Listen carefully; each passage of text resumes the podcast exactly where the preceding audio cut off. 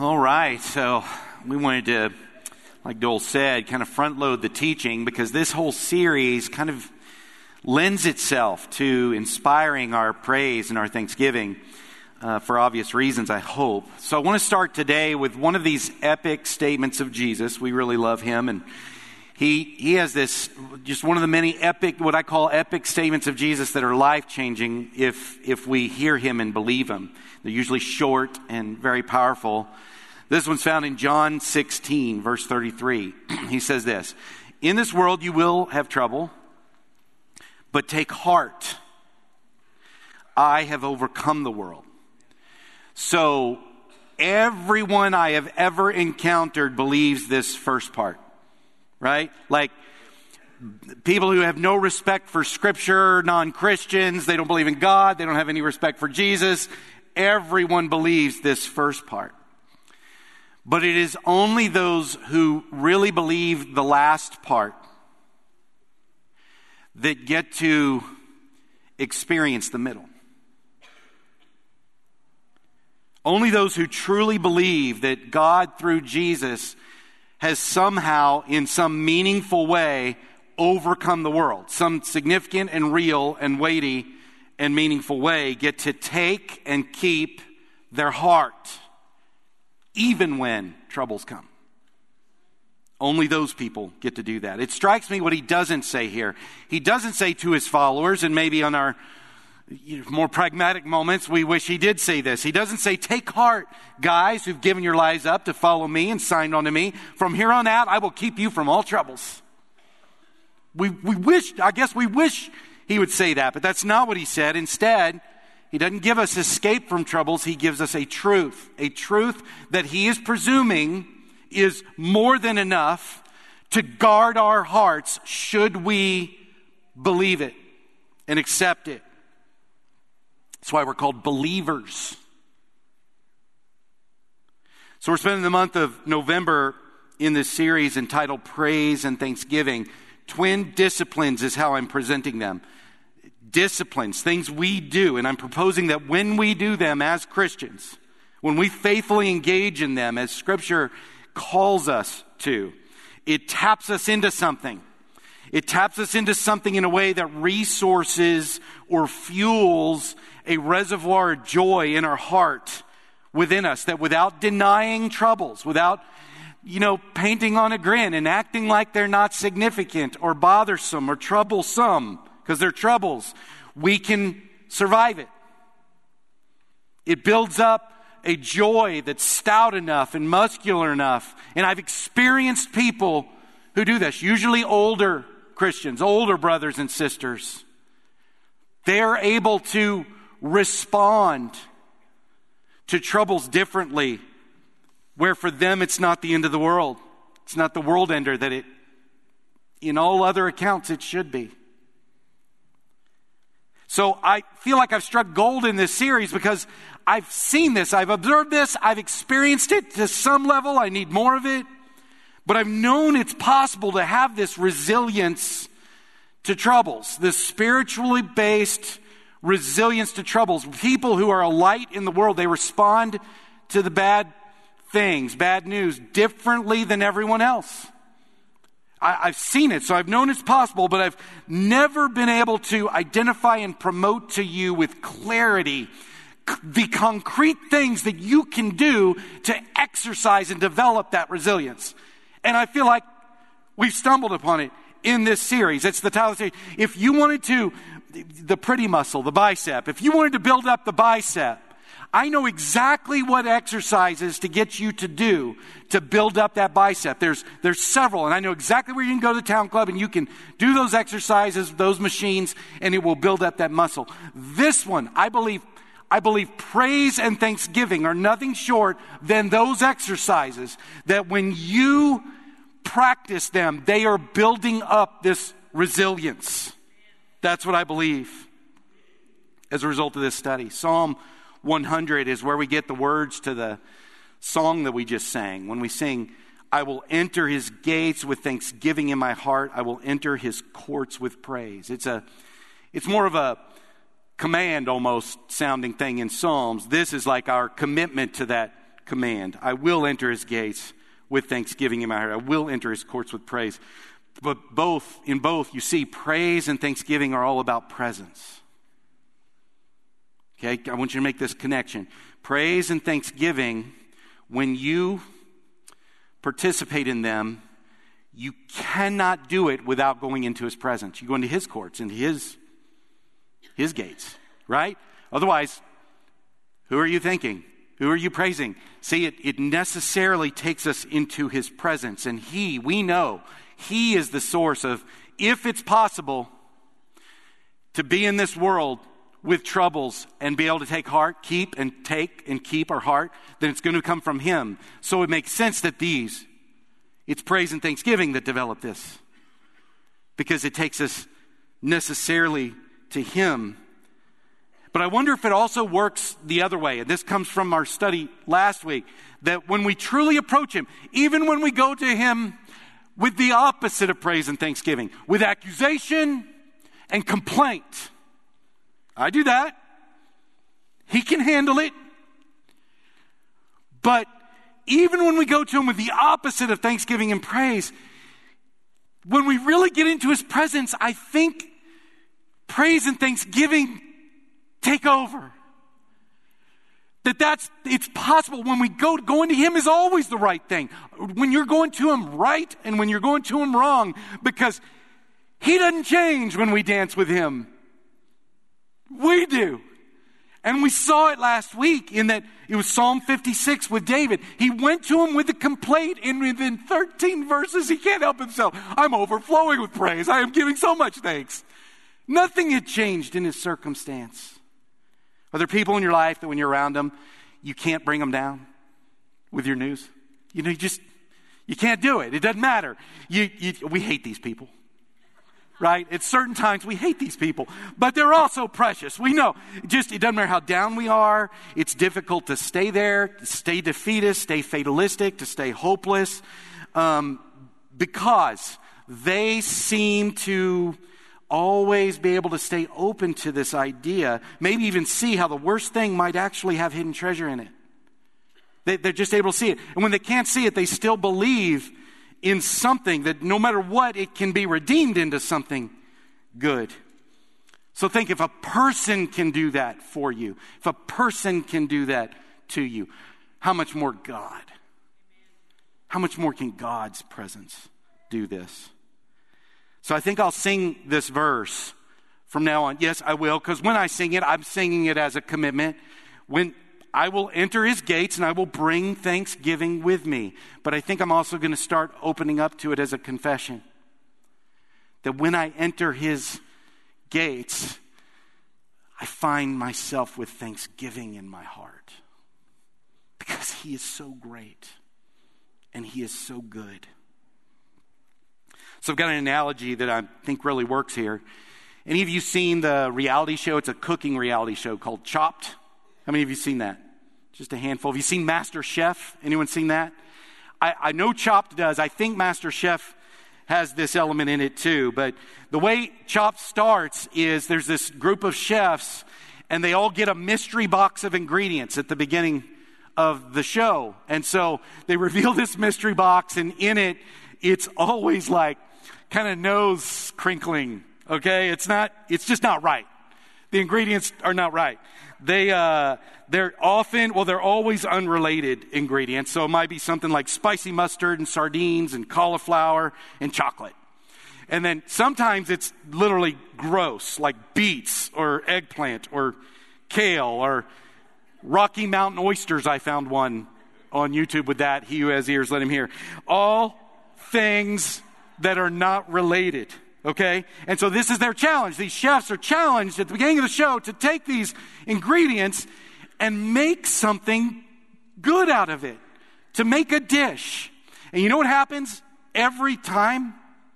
They do it. They do it. They take these unrelated things, sometimes gross things, inappropriate things, and by the end, they have not just made something tasty, but beautiful. Like it's just, this incredible meal. Now, how do they do that? I'm going to tell you how they do it. They're master chefs. That's how they do it. So, hang on to that. In Romans chapter 8, we have a, it's not, it's not Jesus' epic statement, but it's one of Paul's that we rarely believe in. But it describes the worldview of Christians, believers.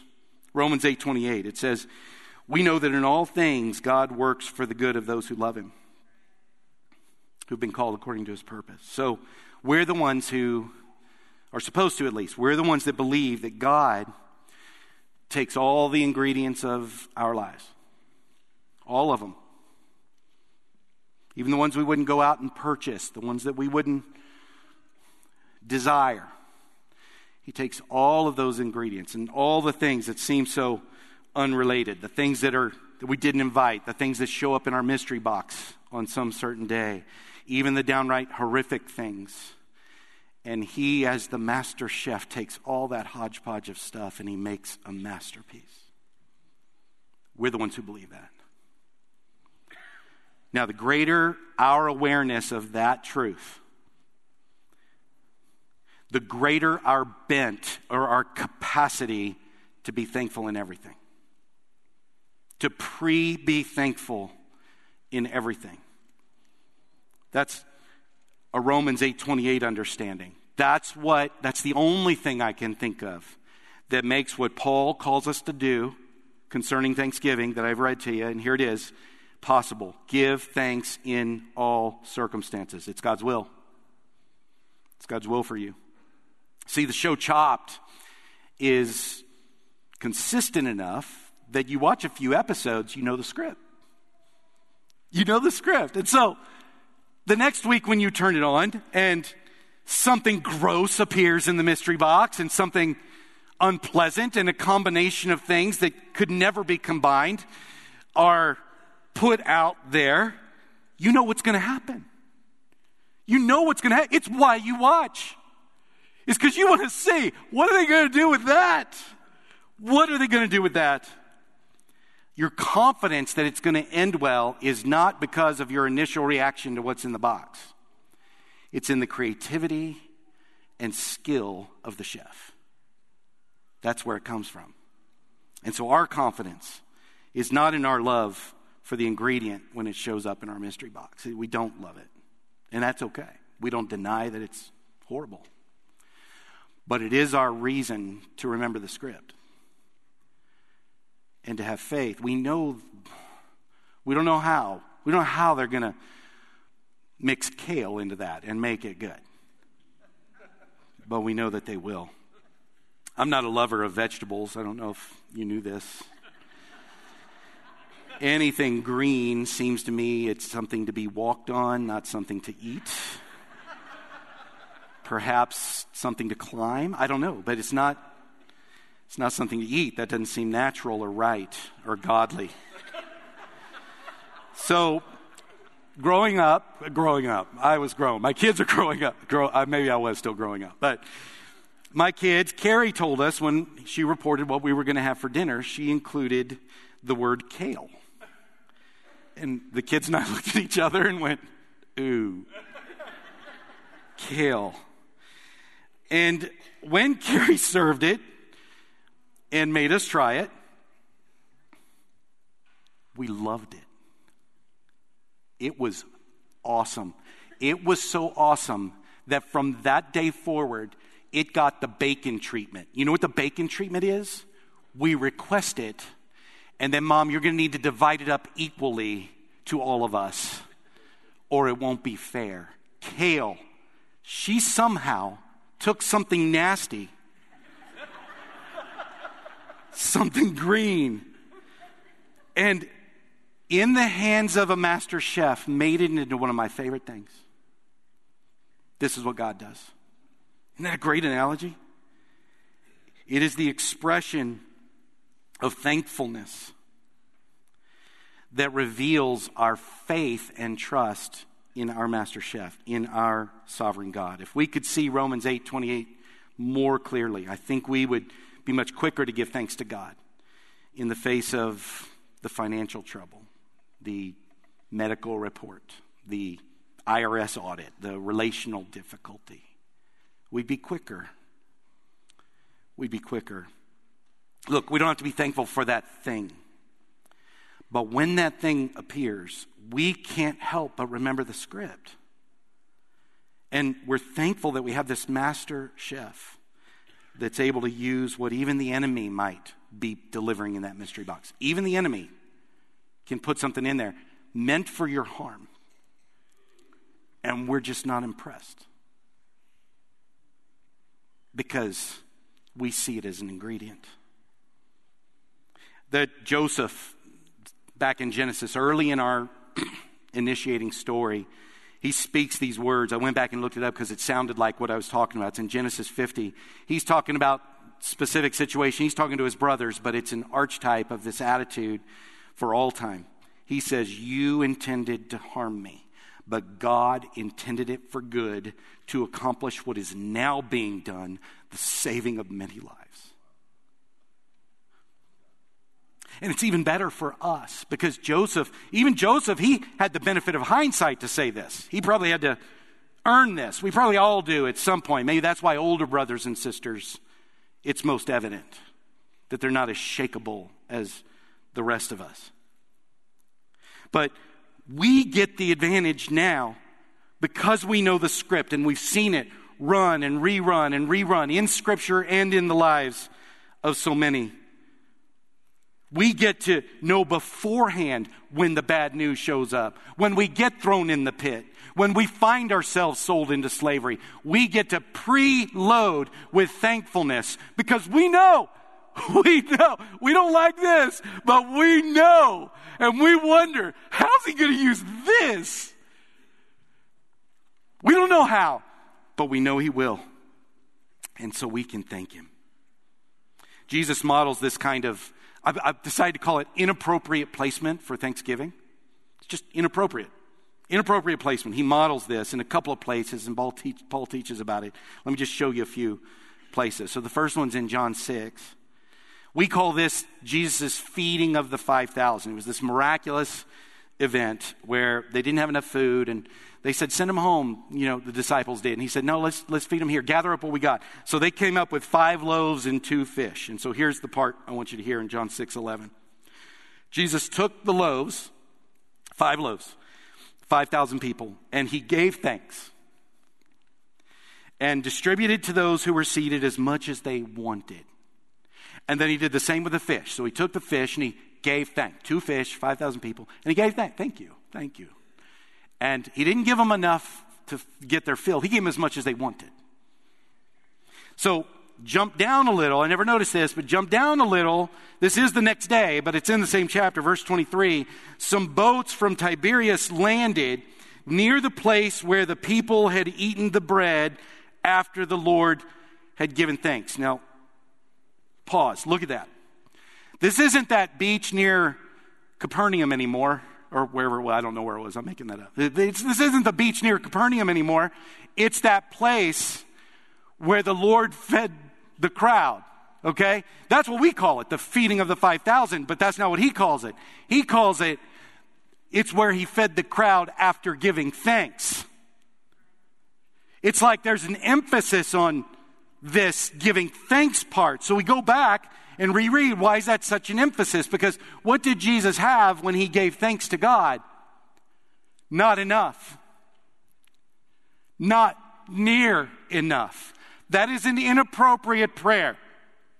When you pray, when you don't have enough, or someone you love doesn't have enough, what do we do? We ask for more. We ask for Him to show His glory through His provision right? That's what we do. And I'm not saying that's wrong, that's actually right. But I wonder if it's best. I wonder if it's the most faithful way.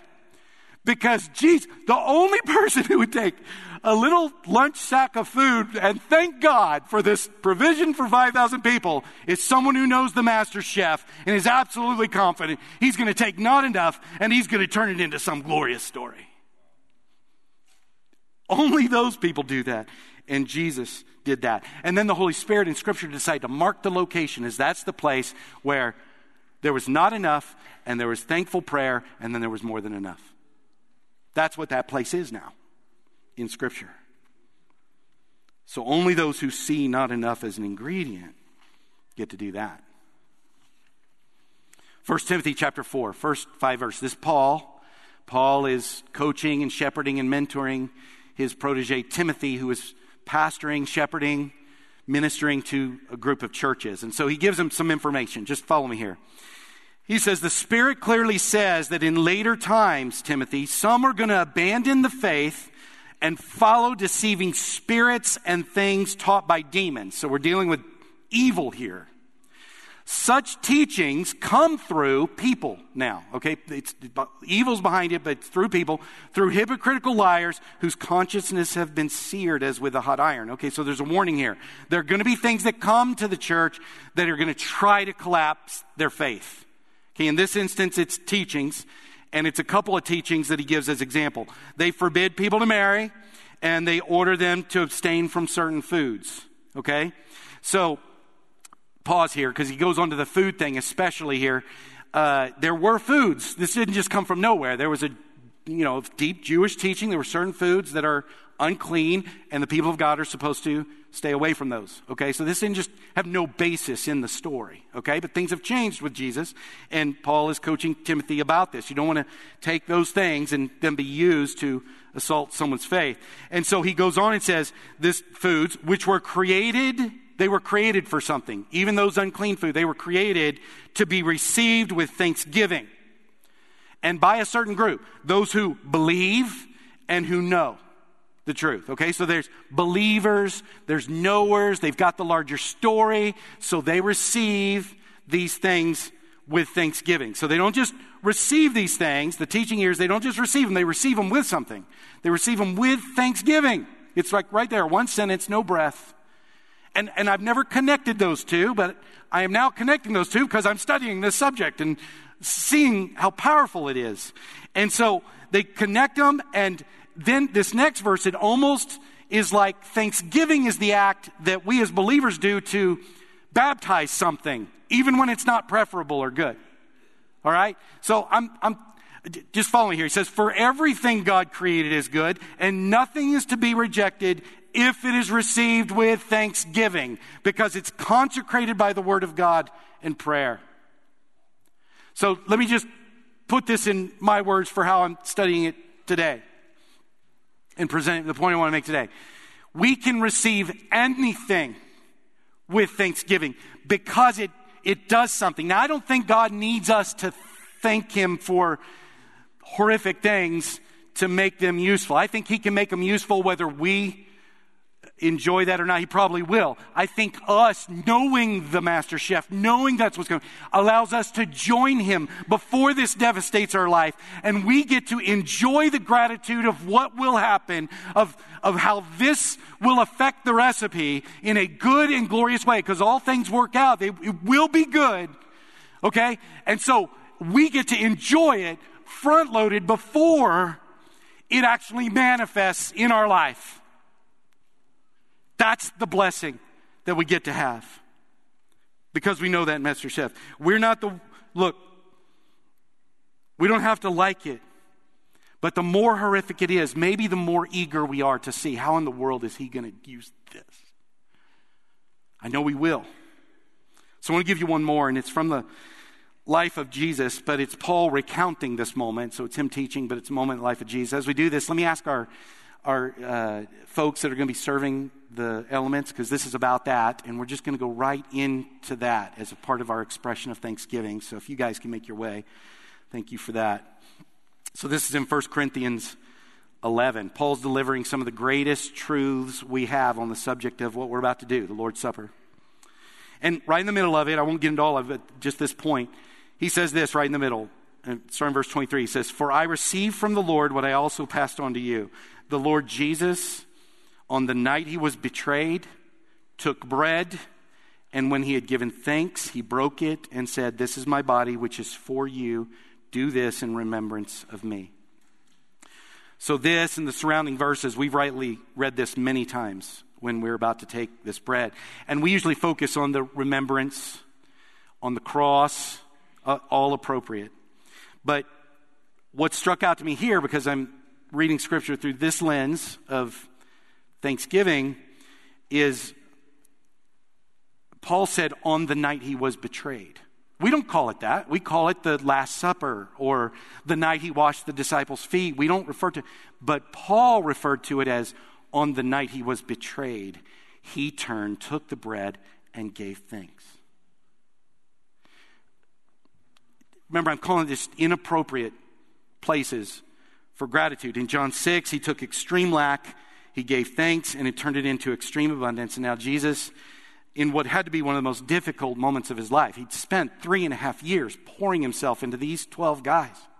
These are his best friends, his most intimate allies. He says elsewhere that he's longed to share in this meal with them. On the cusp of his most difficult day, this was his joy, was these guys, and one of those guys right there, right before he's killed, in the intimacy of that setting, had sold access to him for personal gain, and that's heaven. That just happened.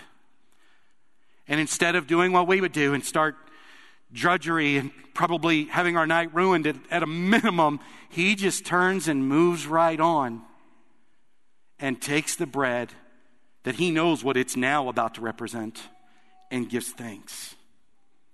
His reaction to give thanks. Why? Because Jesus knows that even this thing, this most hurtful thing from his most intimate of friends. This thing would play a part in literally leading to his death. But he has such faith in his father, he knows it's an ingredient. It's an ingredient in something that will work for not just what God's after, but what he's after on his best days. And that is the kingdom being brought. That is good. Thanksgiving, guys, defies the worst news. It defies it in the believer's life because thanksgiving believes in Romans 8:28. And it comes out of us as believers in every single circumstance because all circumstances have been consecrated as ingredients in the recipe that our master chef, our sovereign God, has preordained to be baked into something beautiful, incredible, and good no matter how bad it is. Let's pray. God, we give you thanks. Thank you so much for putting at the centerpiece of our faith and even our gatherings here the remembrance of even this truth that the worst, most horrific, most unfair of things can be used, redeemed, and made into this extravagant, incredible, beautiful, most praiseworthy of things that saves many lives. That even when the enemy strategically and powerfully invades and intends something for harm, and it should harm, you even wrapped up his intent and you redeem it and make it good. Make us, God, believers as we take this bread the, that represents the most horrific, unfair thing, which is also the most incredible, beautiful, and greatest thing. We remember your son, Jesus. Amen. It's beautiful. I see some, you've called, you, you answered Dole's call, letting your face know, or you, I see you're, you're feeling thankful. Something in the truth of the gospel does that to us, but some, some may not. Some may not. What do we do then? I've quoted it to you enough, and we've sung the, the phrase sacrifice of praise, right? The sacrifice of praise. So it should be unsurprising to you that Thanksgiving is also called a sacrifice in the Old Testament in particular, especially Leviticus and Psalms. I think it's mentioned in Jonah. They're called to give an offering called a thank offering. It's a, it's a sacrifice. Thanksgiving sometimes as a sacrifice. But, but, but, what is that? Like, when I've always been like, what? I've never stopped, I've accepted it, but I've never stopped to evaluate what, how is giving thanks, how is giving praise a sacrifice? And so, let me explain it with another interesting find in my study this last week. It's in Nehemiah chapter 12. There's this, there's described this, the people of God are appoint, they appoint two great choirs for the purpose of giving thanks. That it goes into detail. It lists the names of who's in it. Kind of, it talks about where they begin, how they walk and give thanks, how they end up in the, the house of God, facing each other. Their whole assignment is to give thanks. And this is the, this is the, the note I wanted to, the, to strike here. Nehemiah twelve twenty. it says, I assigned two large choirs to give thanks. So, what's my point here? You're assigned as a believer to give thanks. You don't have to feel it. You're being faithful when you give thanks when you don't feel it. Don't worry about that. You don't have to feel it. Praise God when you do, but you are not required to feel it. You are invited to give it anyway. Think about it. If it's supposed to be a sacrifice of thanksgiving, a thank offering, then when is it a sacrifice? When your team wins? When you get that windfall financially? You know, when she says yes to the big question, when, when you get that good grade, is that when it's a sacrifice? No. Here's the truth. Even when our circumstances change because of something horrible, something horrible appears in the mystery box on some specific day or in some specific moment. In our lives, nothing has changed in the ability, creativity, love, and power of the master chef. And so we can give thanks to him, even when we don't feel it. I want to call the praise team up here. And I want to invite you to, if, even if it's a sacrifice, I want you to give your, sac- your thank offering, your sacrifice of thanksgiving, and us spend some time doing that. Look, I will never and have never, and I promise I will never suggest that we're supposed to feel thankful when difficult things happen, particularly evil things when they come. But I can, like I said, I can no longer afford to be impressed by evil and what it can do. I just can't do it. Like I don't have it in me anymore to, to be that devastated. Because anything that I do not have a Romans 8:28 faith and trusting God about, that area of my life has too much say in my life. It has too much influence. It has too much voice, and I can't bear it anymore. I can't bear the bad news. It is not in me anymore. Used to be young and strong. I am no longer, but He is. And so, whether I feel it or not, I need this. I need Him. So, I'm going to trust Him. I'm going to have faith in Him. I invite you to do that as well. When we grab hold of that thing in that mystery box and we subject it to Jesus, and you may need to do it right now when we subject it to Jesus and we in faith know that it's doomed to not be the world ender that it feels like, but an ingredient for our Father, for our Master Chef, to cook up something incredible, helpful, agreeable, even good, even, then I can give this sacrifice of praise and be thankful in all circumstances, whatever they are, and tap into being joyful. And I can keep my heart. I can take and keep my heart. Jesus told us, in this world you will have trouble, but take heart. I have overcome the world. I invite you to believe it now. And if you got to start this way, just start declaring the truth. There is a Redeemer that takes everything and wraps it into good. Let's sing.